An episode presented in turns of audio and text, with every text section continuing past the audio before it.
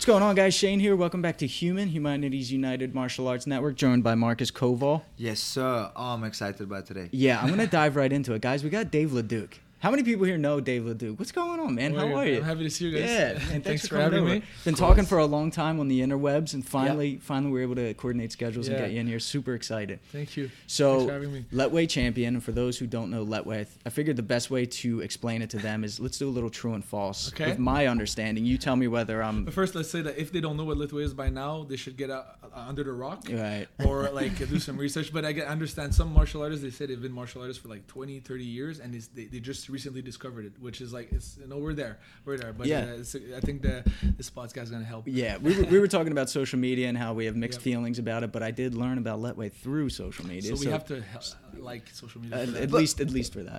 It makes me feel old, but you know, you watch Kickboxer. Once you watch Kickboxer, you should know it, no? And what's the other one with the?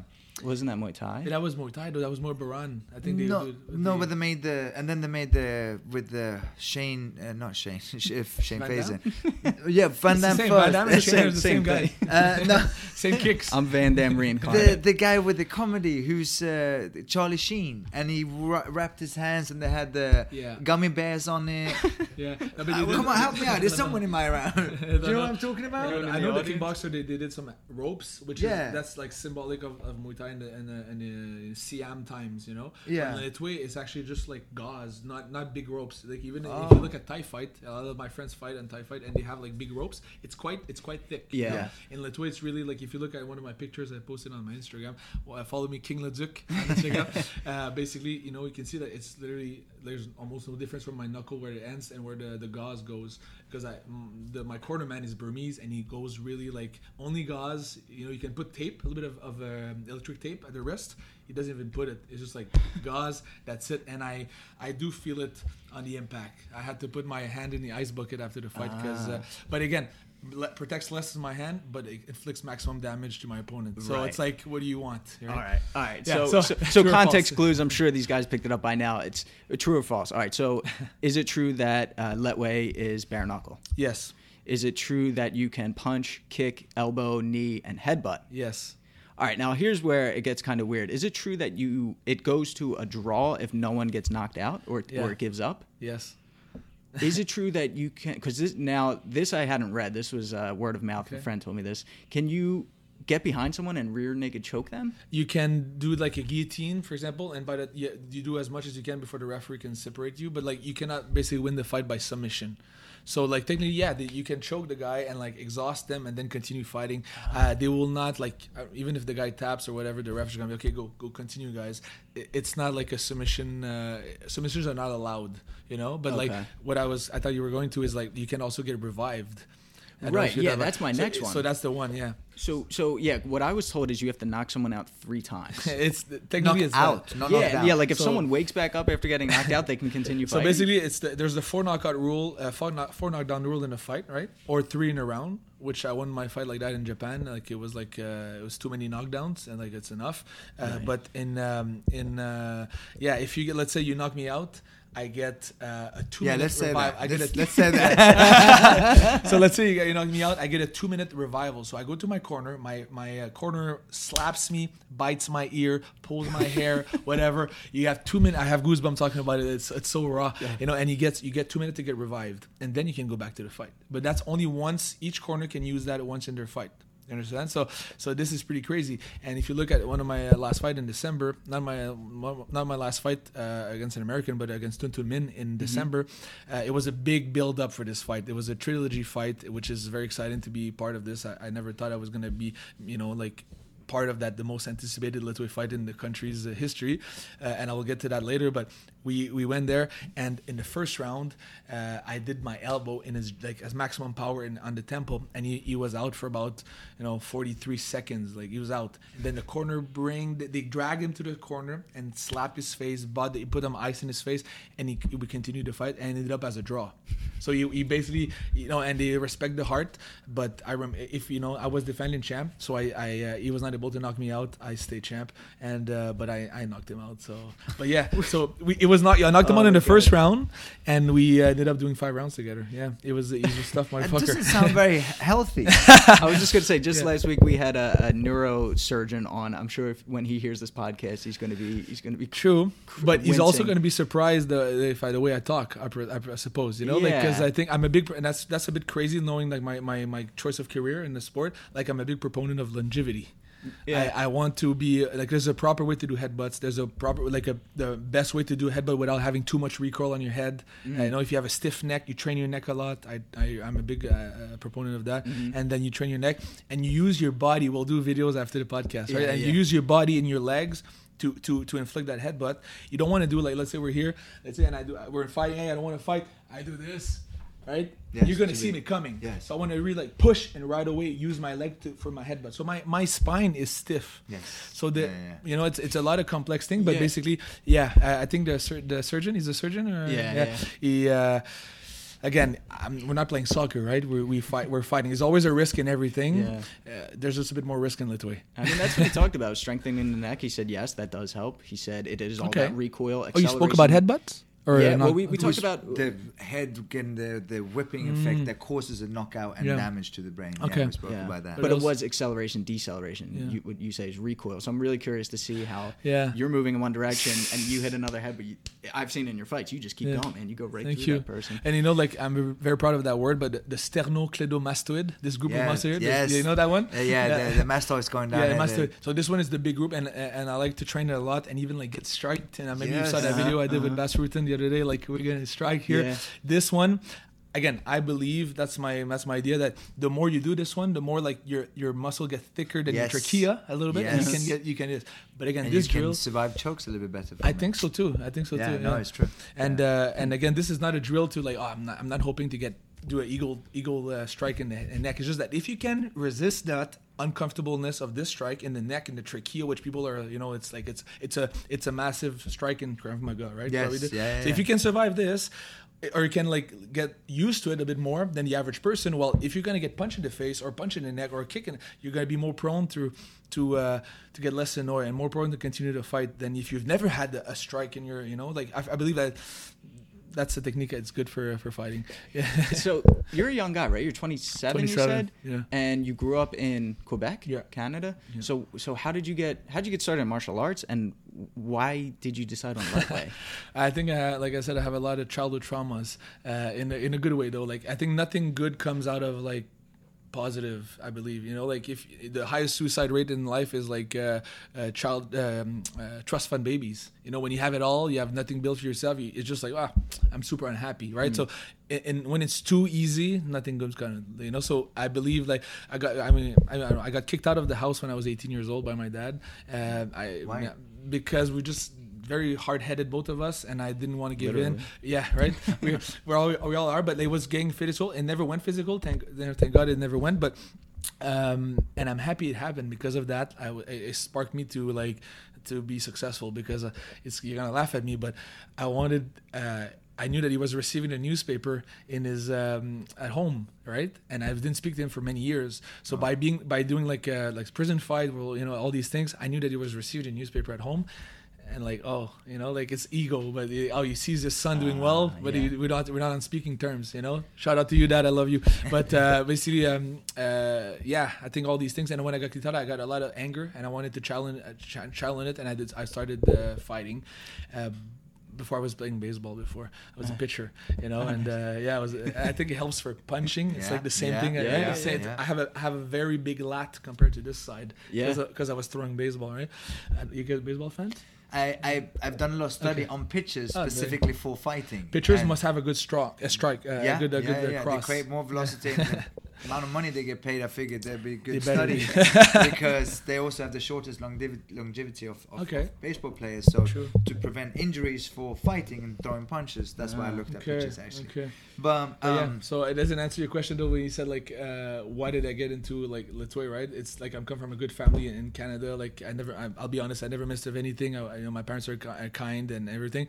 It's just like I think I like to be the black sheep. I like to be different. I like to be like extremist, you know, you guys as well. And So I always say, like, fuck normal. I don't like normal. Yeah, you know, like, normal's boring. We have only one life. As we know, we don't know if there's another one. So let's make the best out of this one. And then, right? And then, amen to that. So I was like, if I'm going to be, like, champion of a sport, might as well be, the most brutal and crazy sport that there is, right? So so when I found out about Lethwei, and you're gonna, you know, Black Belt Magazine? Yes. So my Sifu Patrick, shout out to Sifu, he said, I saw Burmese fighters on Black Belt. I'm like, okay, that's cool. And I said, I want to fight that one day. He's like, well, you better train because their guys are motherfuckers, right? Yeah. I can swear. Yeah. And then, so yeah, right? What are we going to do otherwise? Yeah, exactly. What are you going to say? So basically, my friend, Matthew Richardson, he's a good friend of mine. He's now deceased. He took away his life in Thailand. He was unhappy. You know, sometimes it happens. But he was a high-level striker. He fought, you know, Yat-San-Klai, Suchakorn, he fought all the guys in Thailand and Thai fight, and he's a Canadian in Ottawa, like me, like Montreal, Ottawa, and I knew that he went to Lethwei and he fought Tun Tun Min and fought Tutu, which are two of the the high level guy in Myanmar. Tun Tun Min knocked him out with a headbutt, and Tutu broke his arm when Matthew blocked the kick. So he broke. So I was like, okay, Matthew's a high level guy, and he lost by those two guys. So when I said to Matt, I want to do Lethwei one day, he's like, well, yeah. I said, I'll avenge you, you know. And it's funny now he's not with us anymore, but I know he would be proud. But basically, I went into this as this white guy, good family from Quebec. I'm not the most naturally gifted guy in the world, but I wanted something more to life, you know. So, and then I go there, just to put you in perspective, when okay, I'll talk about everything is okay. I was with my wife Irina. We weren't in Thailand, and I'm talking about it, many things different, but basically in Thailand, I won the Tiger Muay Thai tryouts, and it was a big year that year. Dan Hooker with UFC, Alex Wawosanowski, me, Peter Yan, a bunch of guys. We won the tryouts, and we were the reason why I went there is because it was just easier. My goal was always to go to Myanmar, but it was just easier. My friends were there. Matthew was there. Everybody was there. So I was there's a good training partners, a lot of bodies to spar with, a lot of, not buddies, but a lot of people to spar with. So I would go there. But my goal was always to go to across the country. But did you fight Thai boxing then? Yeah, I did. At the time? Yeah, I did about 14 fights. Okay. And 13-1, and basically it was good. But again, it was just a ring experience, you know. And actually, you're gonna laugh, but I once Tiger and we're in good terms now. It's just that. At first, I wanted to make more money. I wanted to be bigger. So I got myself into the Max Muay Thai tournament. Okay, and but then the promoter manager of said, Dave, you're not good enough. We're removing for the tournament. I'm like, what? I just won 5 knockouts in a row. Put me in. You know, it's like, no, you're not Thai enough. You're not stadium enough. I'm Sanda. I come from a Jeet Kune Do background, a bit more low, spinning attacks, not good for gamblers, not good for everything. So they pulled me out of that tournament, and I'm like, well, that sucks. But then, fast forward a couple of years now, shout out to you guys. I have a banner at the stage at the Tiger Muay Thai gym. Now there's a banner of my face there and my. So but I was just annoyed that they wanted to change me. And people watching here, I think, is keep your essence. Whatever works for your body. You know, Shane is a bit smaller than me, but he kicks higher. I'm taller. I'm lank. I'm not. You're a wrestler. Keep what's good for you, right? And that's the best advice that my Sifu told me before going to Thailand. It's don't let him. Keep what works for you, and I'm thankful for that, because that's what gives me the tools to not be another guy that gets knocked out in Myanmar. You know what I'm saying? Because most guys, they go and they go to Thai champions, they cross over to Myanmar. Most of them they do well for the first couple of rounds, but then the pain threshold, the headbutts in the clinch, because you know, and it's just it stops, right? It's either a draw. It's very rare that. If any time a Thai would win in Myanmar, So because it changes the clinch completely, the clinch well. Let's say we're clinching here in Thailand, we have to block here, right? But then the headbutt's in the middle, right? It's completely different. And or if I'm blocking here, we're clinching. I hope he hears me. We're here, right? I have to block the headbutt. Give me a headbutt. It's gonna stun me, but not cut me if I put my hand here, right? So it's gonna prevent me from getting cut. Boom, like this. Right. So I have to lose a limb that I could use for striking. I have to lose it to block the headbutt. So in the Lethwei clinch, you have basically one hand to block. Sorry for your hair. No, I'm good. Beautiful hair, by the way. I have shaved, so I can't. But you understand what I'm saying? Yeah. And side note too, in Lethwei, you can basically grab the hair and smash grab the hair and use it to smash the... Oh, you're allowed to grab the hair. That's why I shaved. Really? Yeah. But I gotta say, I expected you to have a lot more scars than you're doing. Between headbutts and elbows, you don't really have any scars. I try to be as much as evasive as I can. Like I use my push kick and I try to create distance, you know. Because, but yeah, I didn't get touched on that fight, and I look back at the video, I'm like, shit, I guess I have a thick skin a little bit, but yeah, I did get touched though, but I only had like two, three cuts, never big gashes. I tried to keep my distance as much as possible and enter like either very far or you're very close, you know, not in the pocket. Yeah. The Burmese guys, they like to swing and it's a bloodbath in the pocket. So, but we're talking about longevity. That's not good for longevity. Yeah. So either very close, and in close, I feel very in control and you know, I can protect the headbutts. I can release and strike if I want to, and I can like elbow and you know, you can go for takedowns if you want. You can, suplex are legal in the Lethwei too. Really? You can suplex on the spine. You can elbow to the back of the spine. They don't care. They really don't care. So your background in Sanda must be helpful for this. Yeah. So like what Shane was talking about, so many things. It's exciting. Yeah. No, this is awesome. So you were in Canada. Yeah. You were doing Sanda at the time. Yes, I had that. Yeah. You went down to Thailand. You went to Tiger. You got on this and had a few fights down there. And that's. How do you say, okay, I'm gonna leave my stuff, I'm gonna go to Myanmar and just start? Like, how do you even get into it? Yeah, very good. And that's where we left it. So basically, after I did this, I saw a documentary on Vice. And I saw Prison Fight. Yes. Okay. And like, I want to go on this again. The black sheep mentality. Yeah. Like I want to be different, so I want to go on there. But how do you get on this? Who do you talk to? You know. So I started like researching, and I found like who was in charge of it. Is an Estonian guy, and messaged him, and I got like my spot on the Prison Fight card, which is the last one they ever did in 2014. They never did one after that. Let's explain what what is Prison Fight exactly. It's a program that they do where they bring prisoners in and they put them up against experienced Muay Thai fighters. Yeah, they are too. That's the thing. And some of them are like, they did bad decisions. Like they were like fighting in Lumpini. Maybe some of them were champions, some of them were not. Yeah, some of them legit. Yeah, some fighters are good guys, but they like did a bad decision, maybe to make more money, like trafficking some drugs, or some of them were like murder or rape, something like that. You know. So, and are they fighting to lower their sentence? Yes. Yeah, so it's sanctioned by the Thai Correctional Department of Thailand. And it was in the maximum security in Bangkok, and basically we enter there. I'm with my Turkish friend. We go inside like this big metal door. We go inside. There's no phones. They take away everything, and you go inside the courtyard. It's an outside ring. It's inside of the prison. Yeah, in the courtyard. And then you see like 800 prisoners looking at you like they want to stab you, want to eat your throat, you know. Like, and then you're like, okay. And it's all like guys that are 10 years up because it's all maximum security prison, you know. So you're like, okay. But I know that they have to be on a good behavior if they want to be part of the Prison Fight program. They have to like not do drugs, train. So the guys actually train more than me. They train like every day, you know. Yeah. And so if the guy I fought was like a methamphetamine trafficker, and he had like over 100 fights, and he basically would have lost 2 years off his sentence if he would have won. Only if they win. Yes. So if they don't win, they don't get any shortened sentences. They probably get some money a little bit, but no, afterwards nothing. No. And for me, the scoop for it is I never got paid for that fight. I just did it for free. Yeah. And I actually paid from Phuket to Bangkok. I paid my flight. So guys, sometimes you have to do some sacrifice, right? The game. Yeah. So, and then that's the kind of the thing that brought me on the first page of the magazine, which my dad saw, you know, like, and again, just saying. So Prison Fight. So then to answer your question, after this, I went back home a little bit. I just wanted to go back in Asia.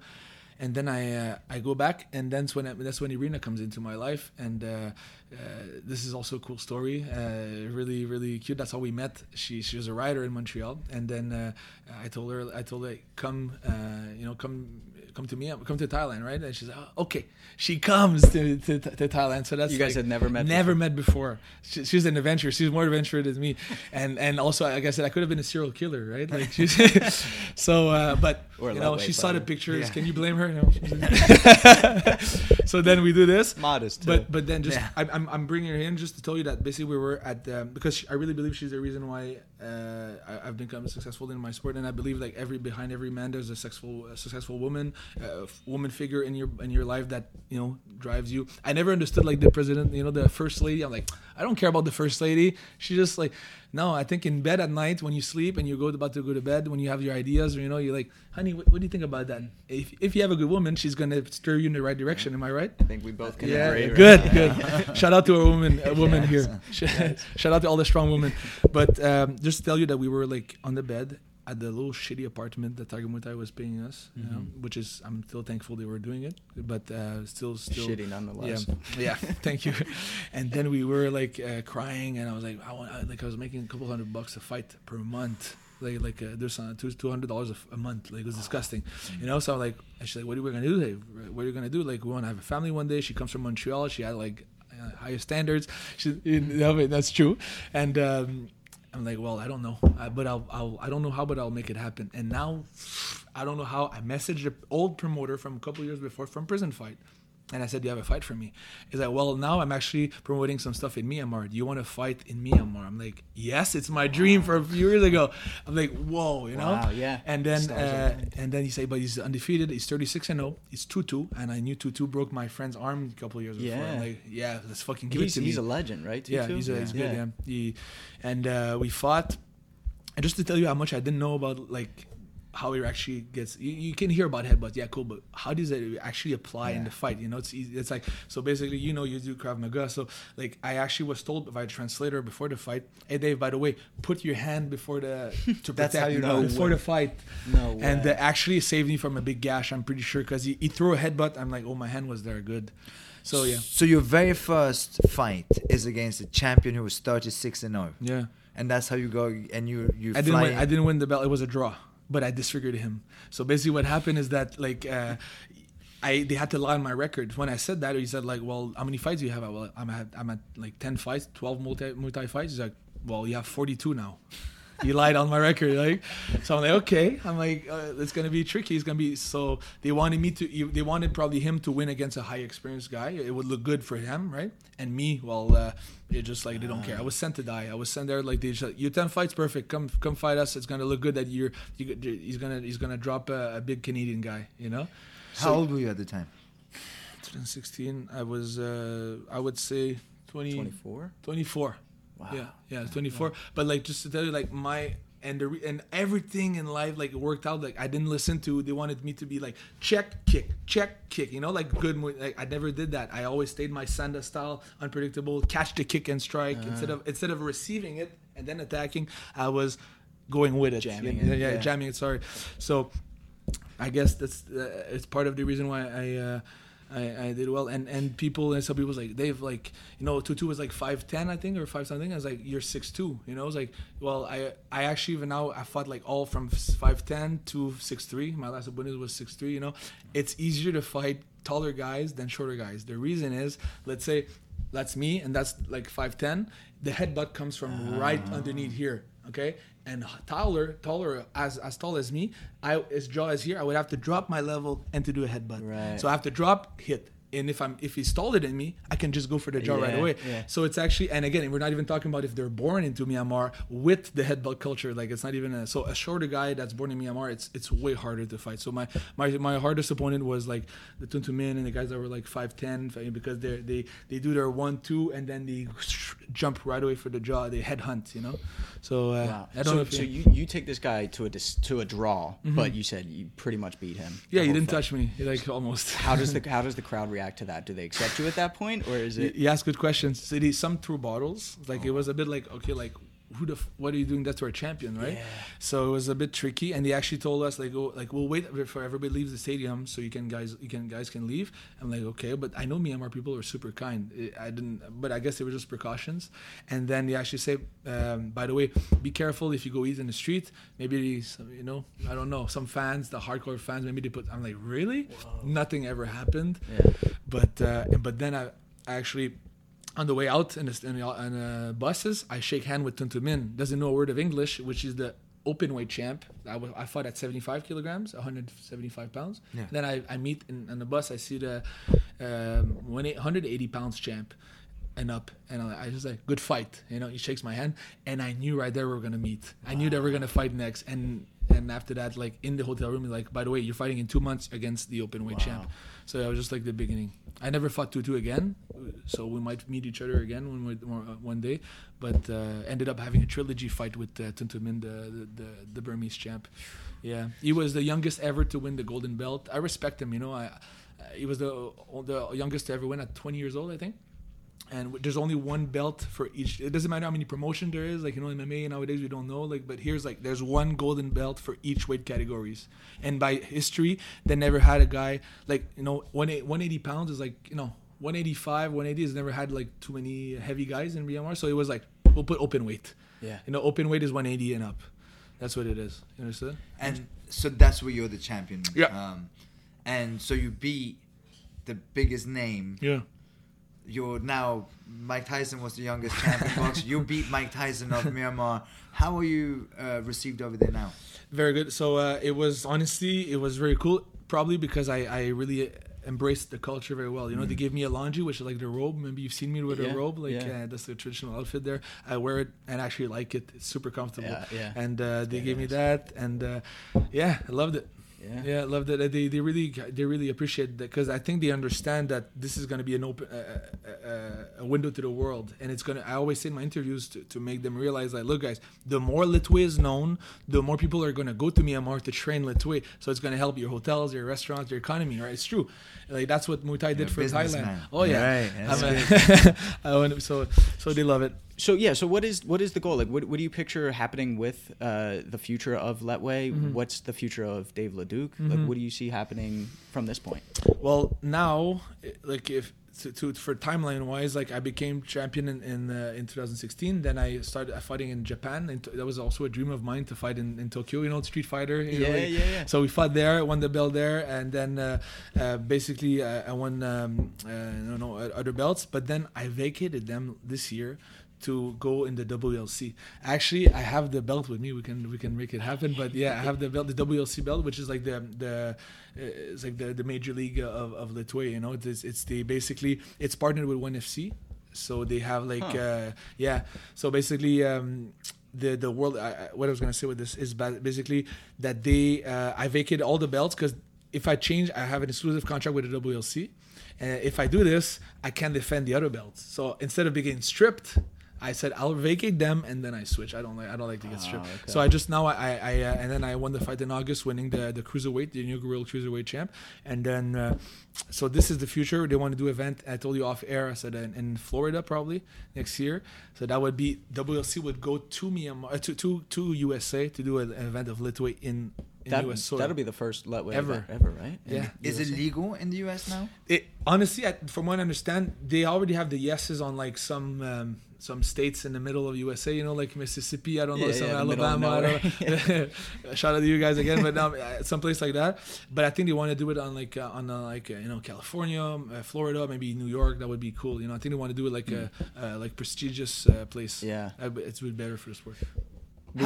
How long would you say you've felt like, you know, when you feel something's about to happen, something's about to explode, this is about to get big?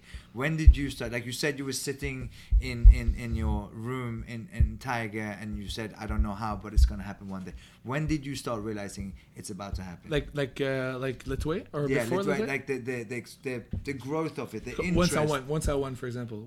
You like something is happening. It's not just in Myanmar anymore. It's becoming something that the rest of the world wants to see. Got you. Well, once before going in, I didn't know. Right, I just like I'm gonna avenge my friend and everything. Like, but after that, when I won the belt, that's how I realized. Okay, now it's serious. It's the first. You know, I was the first ever non-Burmese to win the golden belt. So that was a big accomplishment for me. I'm very proud. And then I felt it through. But I guess because social media is like starting to grow. You know, Tun Min like had only 40,000 followers, I think, on his page back then, or 100,000 followers, and now I like tripled that on Facebook. So I was like, okay, so there's something happening here. So you know, I was the first like Lethwei fighter to be verified. You know, it's like it's small thing, but like it never happened. We're changing the game. You know, and Lethwei is such a Myanmar. It's such in a pivotal state right now in the world. It was sanctioned by the world military wise for long time, you know. People have a hard time visiting there. Now it just became democratic again. You can get an e-visa online. It's $50. You can go visit Myanmar. It's super cool. So it's very rare. It happens once in every country, one time in every country's history. And now I'm living it in Myanmar. It's like right now Myanmar is about 30 years behind Thailand in like infrastructure. It's very poor. You know, which is the reason why they create so strong fighters as well. Hardships creates, you know, So, but like super cool that we're there and that I have this vehicle with the sport to bring so many eyes into that country. They're so kind, they're so polite and so generous. So I feel it now. I think I feel it like at the beginning I was like when we're in the belt, like I see a lot of love, you know, but now there was like plateau, but now it's starting again, you know, with all the things that's happening and especially it's going to happen again when we do a headbutt video together. Yeah. And talking about Myanmar, you said you want to start doing retreats, right? Bring people out for Lethwei retreats. Yep. That's the future. Yeah. Hopefully you can make it one day. It would be cool. So basically, total immersion into Myanmar. It's a place called Ngapali Beach. It's like Maldives water, super beautiful. They have like on the coast, blue turquoise water, and then like see a Lethwei fights live.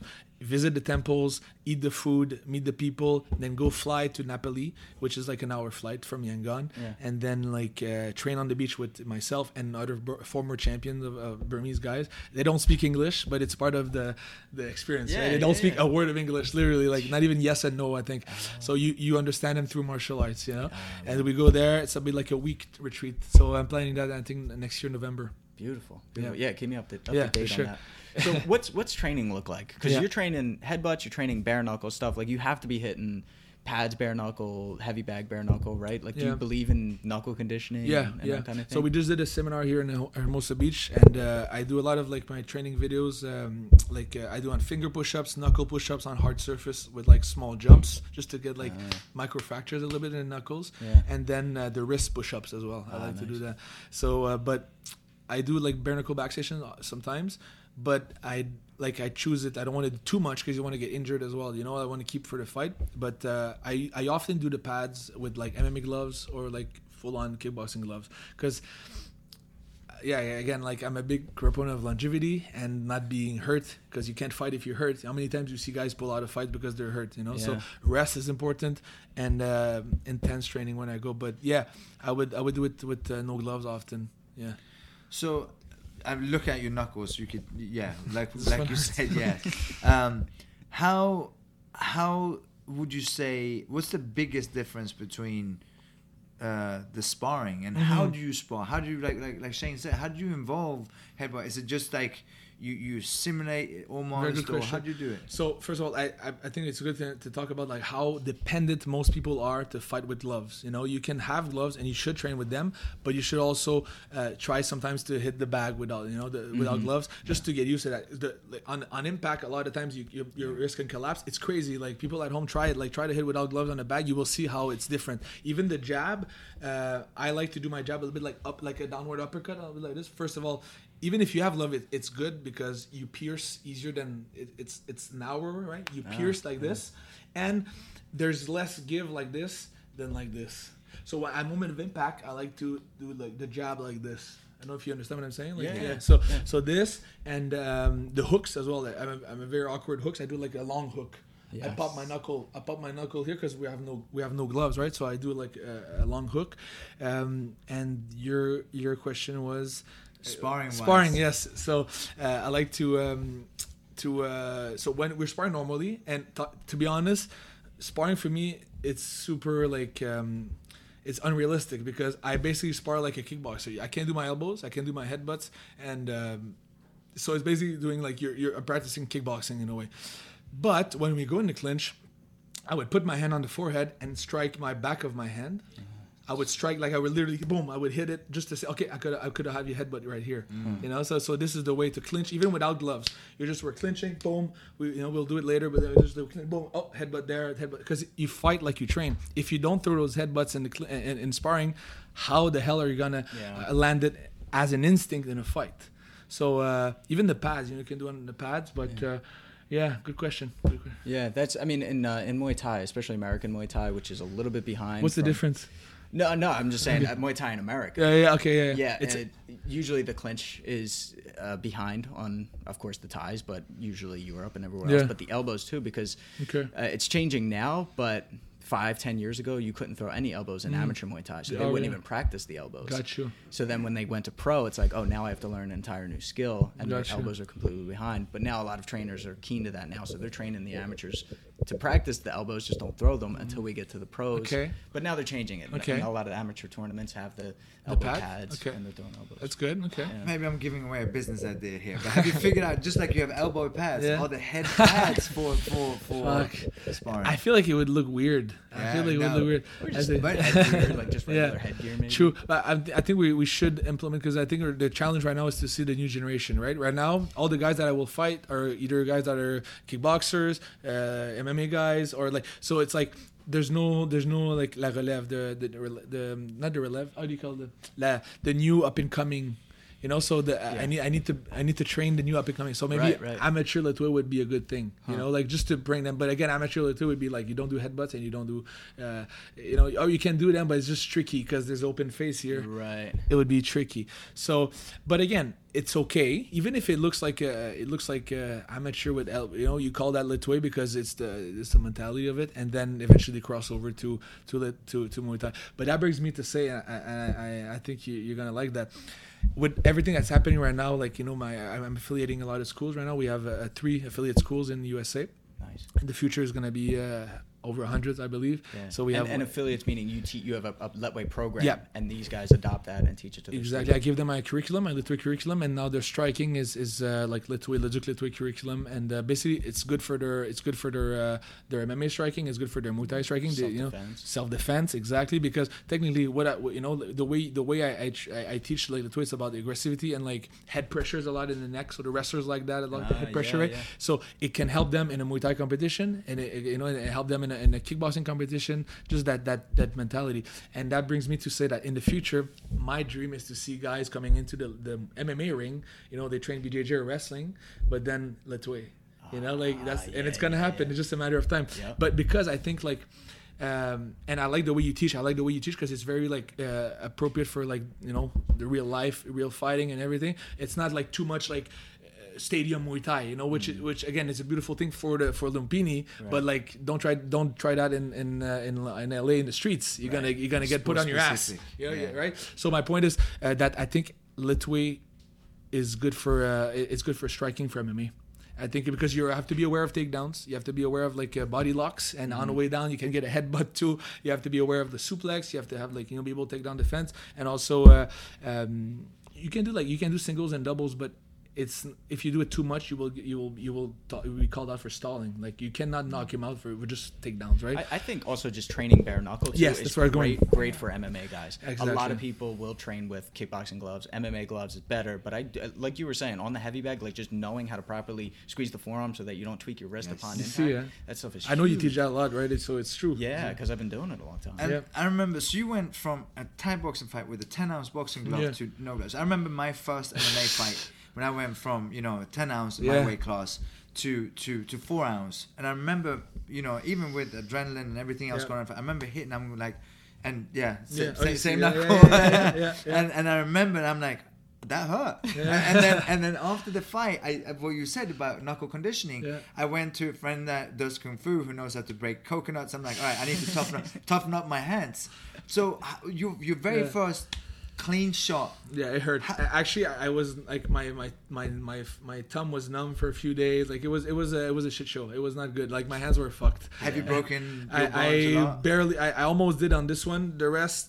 And you know what? What happened is that after that, I think my strength is adaptiveness. I had to adapt fast because those guys were 70 fights in Lethwei, and I had 10 not in Lethwei. So imagine how fast you have to adapt if you want to appear. So I started using more of my elbows because it's like you save your hands. Like I said in my seminar, you have about 205 bones in your body, I believe, 2 and 6 or something, 2 and 7, and 25% of them are in your hands. So that means that's a lot of small fragile bone, like you always talk in your videos, right? So you just chin down. I hit your forehead and I'm done. My hand is broken, and so I'm missing a limb. So I started using more elbows to finish the hands when I really need to, finish up with the hands when I need to. But yeah, the I go with the elbows, and it's been working well.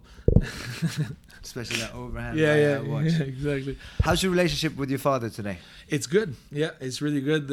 We're closer than ever. So, you know, sometimes it takes that to, and something that I've been thinking about, and I'm like, you know what? I think it was just like I was growing up. It's okay. Yeah, it's fine now. We're good friends now. Yeah. How did you get to speak the first time once? Okay, that's a good question. We know it's fighting podcast, and we talk about relationship. But yeah, I just sent him a letter. I said, you know, like I wanted to be mature. Like, I'm not angry anymore. I'm gonna blame this and that. Like, you know what? Like I'm ready to talk if you want to talk. And they eventually invited me back for Christmas supper. That's great. So we did a big cheers and had tears. Like he said, like, welcome back to the family in a way. You know, so beautiful, yeah. Good. But so basically, and I think I wanted to touch on that too, because you guys both appreciate Muay Thai and me too, right? And I think it's a beautiful art. The way I understand now how it came up to nowadays. Listen to me. So basically, you have Myanmar, you have Thailand, neighboring countries. You have Myanmar. Basically, it was the Burmese Empire, very powerful in Southeast Asia. They actually owned part of Chiang Mai, you know, like they were very powerful. And I don't want to get into like which came first, because that's not the purpose of it. Like, but if you look at a lot of books, a lot of things say that like Lethwei is the ancestor of the Moy Lao, Moy this, Moy that, you know. So it looks like it's 2,000 years old, and you know there's actually scriptures in Bagan pagodas. It's UNESCO protected in Bagan. Where we got engaged, but basically it's like beautiful temples, and there's a very old 1,000-year-old symbol of two guys doing headbutts. So, but anyway, so at one point, you know, you have Lethwei, and it would make sense that they, as they're invading all those countries, they drop down their seeds of fighting, you know. Yeah. But anyway, from there we have Muay Boran and Lethwei. Muay Boran Thailand did a beautiful thing, which made them the most popular striking sport in the world right now. We'll see it in the future, but see right now. And they removed the headbutts, added gloves, and added a scoring system, and also becomes a beautiful Muay Thai as we know.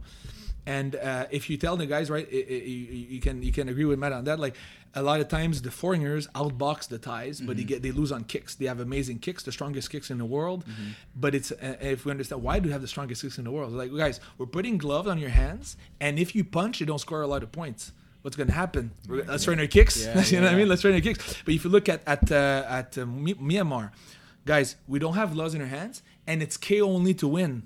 We're swing for the fence. You know, we're gonna draw blood as much as we can. So over hundreds of years, the guys trained their kicks, and Myanmar trained their hands and their headbutts. So it's like two different styles. There's less kicks in Myanmar. You know? Yeah.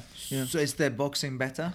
I think they're more resilient, and they're able to not get hurt, and the pain threshold is higher, I believe. I think technical wise, and a lot of people say like, my Myanmar people, it's a brawl, it's a big brawl. Yeah, it looks like that. Fighting is ugly as itself, right? Yeah. And it's, you know, a lot of times. But if you look at the way, for example, let's say, give me a hook, right? If you have glove and I have gloves, I can get a bit lazy.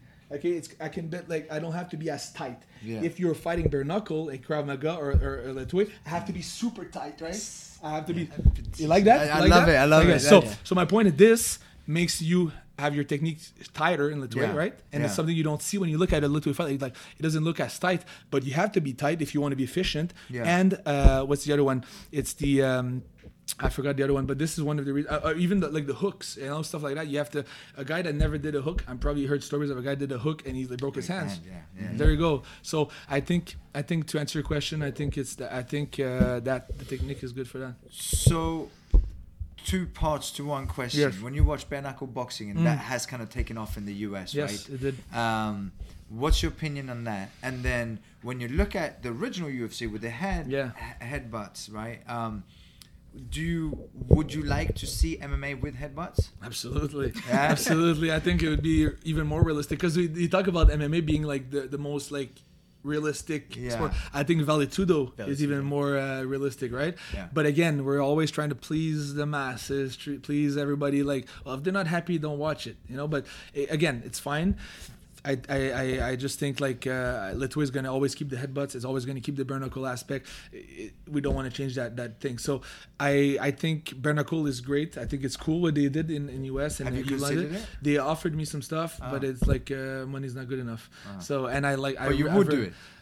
I like headbutts, I like elbows, you know, like, so yeah, I think once you tasted it, once you've done it, you know, like if you do that, it's fun, you know, you don't want so it's going to take a lot for me to do it, but yeah, I think it's great. And it's actually bringing more eyes into Lethwei, because if you get into the Bernacle universe, you're like, oh, what else is Bernacle? Oh shit, those guys. Yeah. Okay, so it's fun. So I think it's all beneficial. And yeah, but I don't think we're going to see headbutts in MMA again. I think UFC is too solid, regulations are too solid right now to reinstigate the headbutt. It's impossible, you know. I wonder if there are any Valley Tudo organizations. I think they stopped doing it. Brazil had it for a long time, where they would do it, where they allowed the headbutts, and then Japan obviously with the kicks to the head. But have you done MMA? I've done, yeah. You had fights in MMA too? I was undefeated in amateur, and I was actually submission. My first love is grappling. Really? Yeah. My first love is grappling. I was doing a lot of competition, no gi. I did a lot of no-gi, and they were calling me the octopus because I was doing a lot of guillotines and everything. My two wins in amateur out of three are guillotines, and then what's going to go in with this? So basically, I my coach, I told my Sifu, I said, I never want to do striking. He said, why? He's tall, you can do it. I said, no, I just want to do grappling. So he let me do grappling for a while. I actually had a league called the Submission Fight League, and it was a no-gi, like a submission-only league, not a IBJJF, but just like submission-only. Yeah. And it was like once a month, I got a guys, pro and amateur, like meeting up, and I was like matchmaking them for grappling. Your own league? My own league, yeah. So I had that for many years, like 2 years, and then I loved it, but then I started competing. I'm like, I like it too, you know? Yeah. So I won all my amateur fight, but then the ego got into me. It was not a smart move. I was offered like my debut in pro. It was a bit too early, like three fights against a guy. He's in the UFC now. He's very good, but I went too far. Like I didn't cut weight. I don't want to make any excuses. He was the better man on that night, but you know, he had a whole team with him. I was just like, you know what? Let's just go fight. Nobody wanted to fight him, so I was like, nobody wants to fight. I'm like, I'll fight. Let's go. You know. So, but now I have the ring experience. Now I fought, you know, in stadiums. You know, and I fought around the world. So people don't know, but you know, I do have a good ground. So it would be a different game today. Let me just say that. But again, I didn't. It was with headbutts. Yeah, right. But it was. I can props to him. He was the better man that day. But yeah, it's so. But again, after everything happens for a reason, right? Yeah. Dave, has anyone been unfortunate enough to challenge you to a street fight? I know you were going to talk about this because you were fight tips, right? So before into fighting, I did, okay. I was, but not after. Yeah. I think I guess you attract what you want, you know. I don't want to attract negativity too much, I hope. But when I was younger, I actually did a headbutt. I did a headbutt in the club. Yeah, the guy was close to me, and I snapped his nose a bit. All right, I got another question. A couple months back, this may have even been years back, you were calling out someone. Who? Bukal. Oh, okay. One of the most famous Muay Thai fighters on the planet. Okay. Talk to me about that. So let's get it straight. I never called him out. Okay. Because that would be like, let's fight. I just said, you know, you're in my territory. Be careful, motherfucker. He was in Myanmar. He was in Myanmar. That's the thing. So again, and let's get it straight. Like Muay Thai covered it and everything. Like for me, you're gonna laugh at me, but basically, you have to understand. You guys know a bit like the journey we had to go to Myanmar. You understand? Like I know that it was a lot of crazy things. So to basically, it's funny because when I saw that picture, somebody sent me to me like he's in your, you know, in country, he's in Myanmar. Like a Burmese sent me that. I was like, oh, see, Bakia's in Myanmar. He's at the Suchakorn Pagoda in Yangon. I'm like, oh. I don't know why, and you're going to be, why did you react like that? But inside of me, for real, I was like, what is he doing here? You know, it's like, what is he doing here? He's in Myanmar. Go back to Thailand, you know? Yeah. But then I played along with it, and Muay Thai reached me out, and we did, an article on it, and I put some fire on it. But like, to be honest, like it was not fully wrong. Like I actually felt like, get out of here. It's my country, you know? Yeah. Because I don't know, like I give so much to Myanmar. I give all my, you know, we started from nothing. Now we're good. And like, it's just, You understand what I'm saying? Yeah. But So basically I just said, you know what? Like, you should ask me to go to Myanmar. Message me where you want to come. As vice versa. It's silly. Did you talk to him? No, but I think like his team, whatever. I don't care. Like I really don't care. Like he would never come to Lethwei. I think he has a great career. What he had, good for him. And I don't think he was gonna fight in Lethwei rules. I did hear though, like he's gonna fight in Mass Fight, Mass Fight in China. It's like a 9 minute, one round of 9 minutes with small MMA gloves. And yeah, KO only to win. So I got approached by these guys as well from Mass Fight. It's like, I think Yi Long fought Hong Man Choi there. You know the Yi Long, he did a sidekick and he won against Hong Man Choi, the big tall guy. Yeah. So I got approached to do like a fight on that 9 minute, one round of 9 minutes, KO only to win, but there's no headbutts. And so I was like, fuck it. Yeah. But so if I do go there, probably we could meet one day. But I think he's smaller than me anyway. Mm. I'm too heavy. I think, right? I'm 80 kilograms. I think he's 70 kilograms. You sent that message. You let him know. Like if you come to Myanmar, guys, you need to message me. Okay, you need to message me when you come to Myanmar. It's like I'm just happy. I'm on your team. You guys don't need to just tell me, and I'll give you a tour. Does Myanmar feel like home? Is that your second home? Yeah. When you go in the airport, like I smell, the betel nut. Have you ever smelled that? I think so. It's very popular in India, so it's like it makes your mouth all red, and it's like you spit. Irina hates it, but it's like you spit it out. It's like chewing tobacco in a way, and it makes them red. So I don't know. There's that smell though. It smells pretty good. I don't know. It's like very strong, and it smells everywhere in the country almost. And it's like herbal. And when you go in the airport in Myanmar, you smell that, and you're like, okay, I'm here. I know I'm here. You know, it's like everybody with lunges. Actually, when I drop down the elevators, I go to the toilet before hitting the immigration. We have diplomatic status there. But before that, I just go in the toilet, change. I put my longi, my robe on, and I go. And I'm in Myanmar, so I wear my longi everywhere. That's cool. Actually, I wear it in Dubai the other day, which is funny. I wear my longi, my skirt, Myanmar skirt in Dubai. It's like everyone's looking at me. What religion are you? What are you doing? What is that? It's not even religious. It's just traditional attire. Have you worn it here in LA? I should. You should. I'm curious. Okay. I'm sure in LA you'll get away with it. I'll get you one. I'll get you one. I'll rock it. I like it. Yeah. Venice should be fine.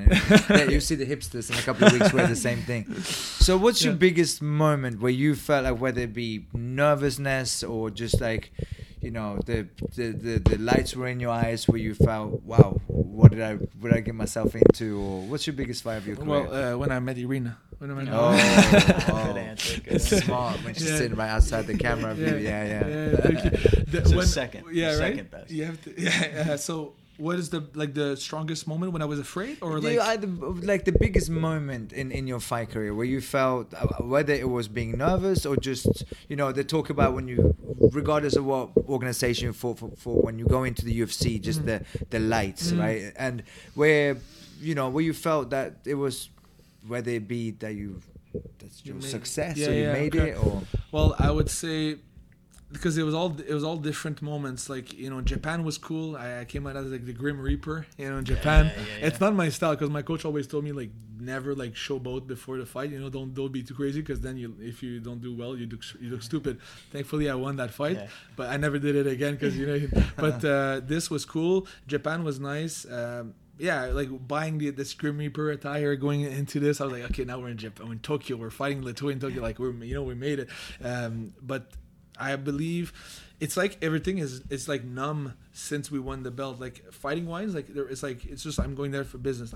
He wants to take away what's mine. The one of the best moments was waiting, not best, very scary, very hurtful moment, but looking back is very powerful. It's waiting in the before they call their name for winning the belt, and I was before the fight, and I was just freaking scared. I was scared as fuck, I was like, he wants to kill me, he wants to headhunt me, wants to headbutt me. So I was very afraid, and I think a main takeaway is don't be afraid of that fear. I think you should channel it into being more unpredictable, more crazy, more and I think fear, it's in business, you're a gym owner, everything, there's always some fear, am I gonna, or interviews or anything.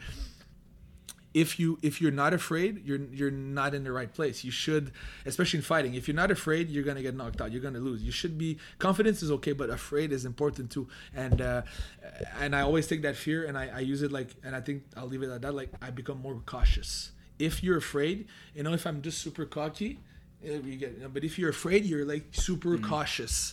So I was, I guess I bifurcated a little bit, but basically to answer your question, I think I was. You asked me when I felt happy. I think it was when I won the belt. But I always feel fear everywhere. Every time. Right. It's okay, we're all humans. I was going to say, thank God you're human, because I was beginning to think you were a cyborg. Come on, thank you. But so one of the things that we close our podcast with is we encourage the guests to offer some bit of advice, homework for the people who are listening. Okay. Whether it's in the world of martial arts or life or dealing with fear or. Well, anything. I think two things. I would say that. Not like we said off air. I said nothing good comes out of. I mean we said on air actually. Yeah. Nothing good comes out of stability. So like if you're having some hardships in your life, you're having some, you know, your parents kicked you out of the house, like me, or you know, your boyfriend or girlfriend left you. Honestly, it may suck right now, but if you look back, it's gonna create some kind of momentum for something else. So don't be afraid of those moments. They suck, but they can bring a lot of cool things that you don't even know yet that can happen. But and again, if you look at anybody, immigrants that come into USA, they open the big franchise of food. Or, you know, like. Immigration is hard. My wife immigrated from Russia. You know, here like every hardships can.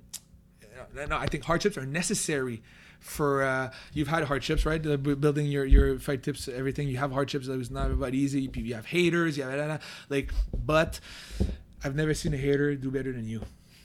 I've never seen a hater do better than yourself. If you're actually happy where you are and you're successful, you don't hate on other people's parade, right? You don't, you know. I'm happy that you have 4 gyms. I'm super excited for you, you know. Like I'm super excited for your 2 million followers in YouTube. It's exciting. You should be happy for your friends, and it doesn't take away from your own success. And that's a thing that humans have a hard time with, you know, especially like in Canada or other place. If somebody's successful, they kind of hate on him. It may be here too, you know. Whatever. Yeah, but him and that, or I don't know, but like if somebody is successful, it doesn't take away from your own success, you know. So we should be happy for everyone and help each other. Everybody help each other, but definitely I'm grateful for the hardships that I have. Again, I was not born in Yemen, you know, but you know, we all have our stuff that makes you the person that we are today. And I would say also train your neck. Train your hands. Yes. Train your hands. Train your push-ups. And I would say, you know, we're born with a skull, and if you don't know how to defend a headbutt, we should, or at least know how to give a good headbutt. You know, if I have a daughter one day, I'll tell her the first thing I'll say, like, you can't out wrestle a grown man. Right? Usually girls have less muscles than guys, so don't try to out wrestle or out punch a guy. He's gonna just like bitch slap you, right? So I think I will teach her to do headbutt right on the nose, kick in the groin, and leave. You know, like right, like you teach. That reminds me of Nico, your son. Right? Hey, you know, it's funny. Before we came here, we were at a playground. The other day, I grabbed his hands at 2 years old and he headbutted me. Today, he did the same thing. And I was thinking about, like, we're just about to go over and do this. And that's the second headbutt. And my wife saw it and she goes, we can't show him now, but that was a really nice headbutt. That's amazing. And headbutts you in the chest? No, in my face. Oh, shit. No, okay. Yeah, like this time around, I pulled to the side. It's funny that you said, I'm going to start doing this now. Yes, yes. But the other day, the first time he did it, I grabbed his hands and he did it to my nose. And he, like, luckily it didn't have enough force to go in, but it touched my nose. Okay.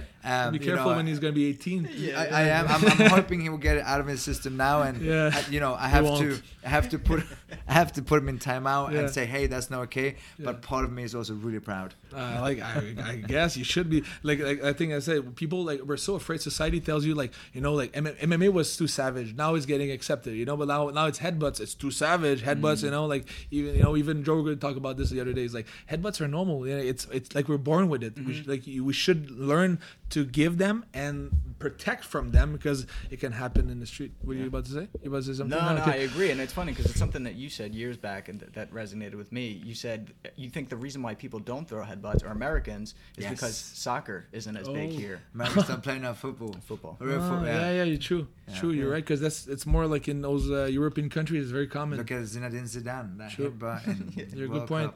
And that's why it makes it even more. More fun that it's a Canadian, because the Canadian football team, ice hockey, yes, but football, soccer isn't a big sport in Canada, right? No, but it's an anomaly. Leading headbutt, and that's the thing. I think why I resonated more with Myanmar than like Canada. And like, first of all, I think I get more props in my adoptive country, Myanmar, than I get in Canada. Like, I met the Minister of Sports, and he gave me a certificate in Myanmar. You know, like never a white guy, or never a non-Burmese received that in his life. So that was cool. But in Canada, and still nothing really happened apart from a lot of interviews, but. never like politics yet. But my point is, in Myanmar, they're super kind. Like, they shake your hand like this, super polite, super humble, the kindest people you'll ever meet in your life, literally. Probably because they're untouched by tourism also. Hopefully they stay like that when the tourism grows. But my point is, they're super kind, but then in the ring, they headbutt, bare knuckle, you know, so it's like, that's a big contrast, you know. Right. That's why I kind of relate to that, because I think like I'm kind outside of the ring, but then we mean business when we fight, you know, like, because and I actually have to psych myself up before a fight, because I'm like too happy, too kind. I feel like I have to remind myself, he wants to take away my belt, he wants to take away my income, he wants to take away, want to insult me for my wife, he wants to take away my honor, you know, like all these things should piss you off. You know, it should piss you off. If it doesn't piss you off, good luck, you know, like it's real life, you know. But yeah, it's a crazy game. Fighting. Yeah. So I can only imagine that you've accomplished more than you potentially set out from day one. What's a big goal that you still haven't reached? Okay. Well, the goal would be I wanted to be champion. Now we became like 5-time world champion. Yeah. So like, I don't need 25 to be happy. You know, like one was enough. Now it's just like, I just like fighting. I want, to be honest, I'm going to look very minimalist, but I just want to relax in my house in Cyprus, drink a coconut and shoot training videos like you do. Right. So it's fighting is not forever. So like, it's for a couple more years. I'll enjoy the heck out of it, don't get me wrong, but after that I want to just live the martial artist life again. And I guess I'm lucky to be able to fight right now, because some people don't get to fight. And I was gonna say, honestly, my goal is to give back to Myanmar. So that's my main thing right now. Is I'm setting up a charity with a lot of my partners to basically Leducletouay, to give always a portion of our income to Myanmar. I'm already, last time I gave a couple $1,000, you know, and I was like, I wish it would be $200,000, you know, like that's the goal. So that's the big give back, because they changed their life. My wife and I, they changed the life of all people surrounding me as well. You know, like I'm you know. I'm very grateful. Very grateful. So I want to give back. That's good stuff. Yeah. Martial artist. Thank you. Man, thank you very much. Appreciate it. Thanks for having me, guys. Yeah. Yeah. Let's wrap it up. Yeah. Thank you for coming on. Any nice words. Yeah. No. So yeah, train your neck. Do your headbutts. Follow Fight Tips. Follow me and follow this guy. Yeah. So What do you have coming up? And then you said your follow retreat. You on Insta. Yeah, the retreat. So everything's gonna be on my Instagram, like King Ladzuk on Instagram. And after that, I'm gonna be doing a retreat next year in 2020. Probably a fight in the U.S. in Lethwei. I'll keep you posted. Yeah. I'll get you tickets. You guys tickets to come see in Florida or somewhere. And then. Apart from that, it's going to be affiliates, right? With affiliate training. How can people, if someone wants to get affiliate? Yeah, it can be to my leducletouay.com. It's going to be online in a few days, so leducletouay.com, and should be online when you post it. So, it's going to be an exciting thing. And the last thing I wanted to say, like, I believe that in. You know, like in 20 years from now, people are going to be like, you know, our grandchildren or grandchildren, they're going to say, you know, guys, do you know about Lethwei? You know, like, yes, I was there. You know, we did a podcast like 20 years ago about this. You know, Now it's like there's Lethwei schools all around the world, and there's Lethwei events everywhere. Like, we're literally before a big wave right now, guys, and it's exciting, you know. So we're here. You guys are pioneers. Like, you know? Thank you for having me. I appreciate it. Okay. All right, guys, that's a wrap there. So thank you for tuning in. Check out Dave on Instagram and leducletouay.com.